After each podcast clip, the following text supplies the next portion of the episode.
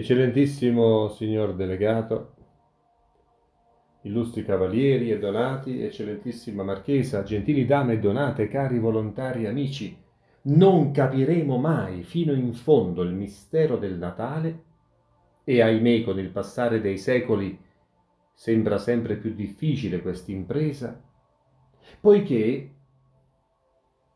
l'umanità si sta inesorabilmente facendosi autoreferenziale. Per celebrare degnamente il Santo Natale dobbiamo tutti riconoscerci ciechi, ciechi.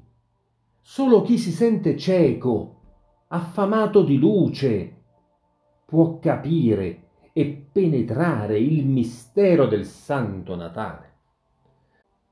Solo un'umanità che capisce di barcollare nel buio, che si riconosce priva di certezze, di salvezza, può comprendere il Santo Natale e può celebrarlo con la fiducia di chi impara a divenire figlio di Dio. Riconoscere i propri limiti e le proprie miserie è la bacchetta magica che trasforma una festa divenuta civilmente consumistica e caotica, dispendiosa e per alcuni anche noiosa, in un evento di liberazione, di purificazione e di salvezza.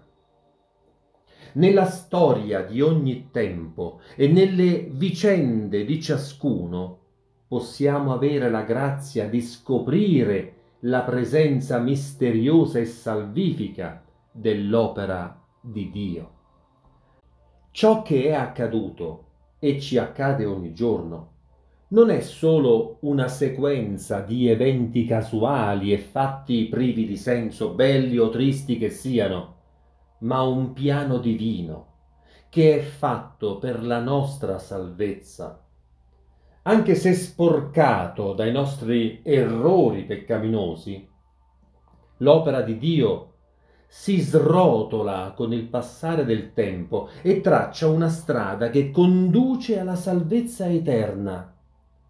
La nascita del Signore Gesù in una città sperduta dell'impero romano ci insegna che non esiste esperienza umana o condizione sociale nella quale Dio non voglia rivelarsi e manifestare la sua opera provvidenziale. Ma dobbiamo sentirci tutti ciechi e mettere da parte quell'arroganza con la quale crediamo di aver capito tutto, saputo tutto e risolto tutto, mentre invece sperimentiamo un fallimento dopo l'altro su tanti fronti.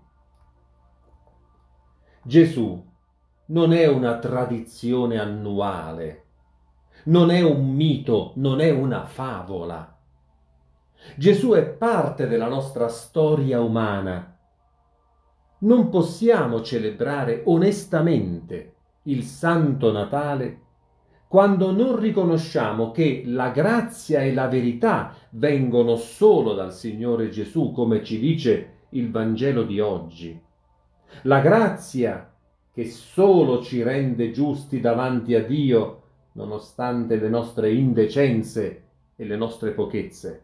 La verità che ci illumina su noi stessi, i rapporti umani, le cose del mondo e quelle dell'altro mondo nel prologo di Giovanni, che oggi è annunciato, comprendiamo che come attraverso il Verbo eterno è sbocciata la prima creazione, così per opera dell'incarnazione del Verbo avviene una nuova creazione. E ad ogni uomo e ad ogni donna si dà il potere di divenire figli di Dio.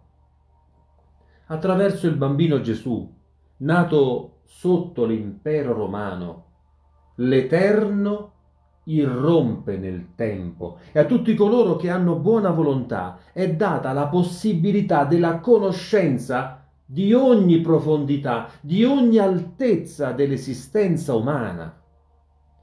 Questo bambino divino diventa certezza di vita per tutta l'umanità destinata alla morte, perché egli abbassandosi nella condizione umana ha aperto una strada che conduce coloro che lo desiderano verso un nuovo splendido futuro.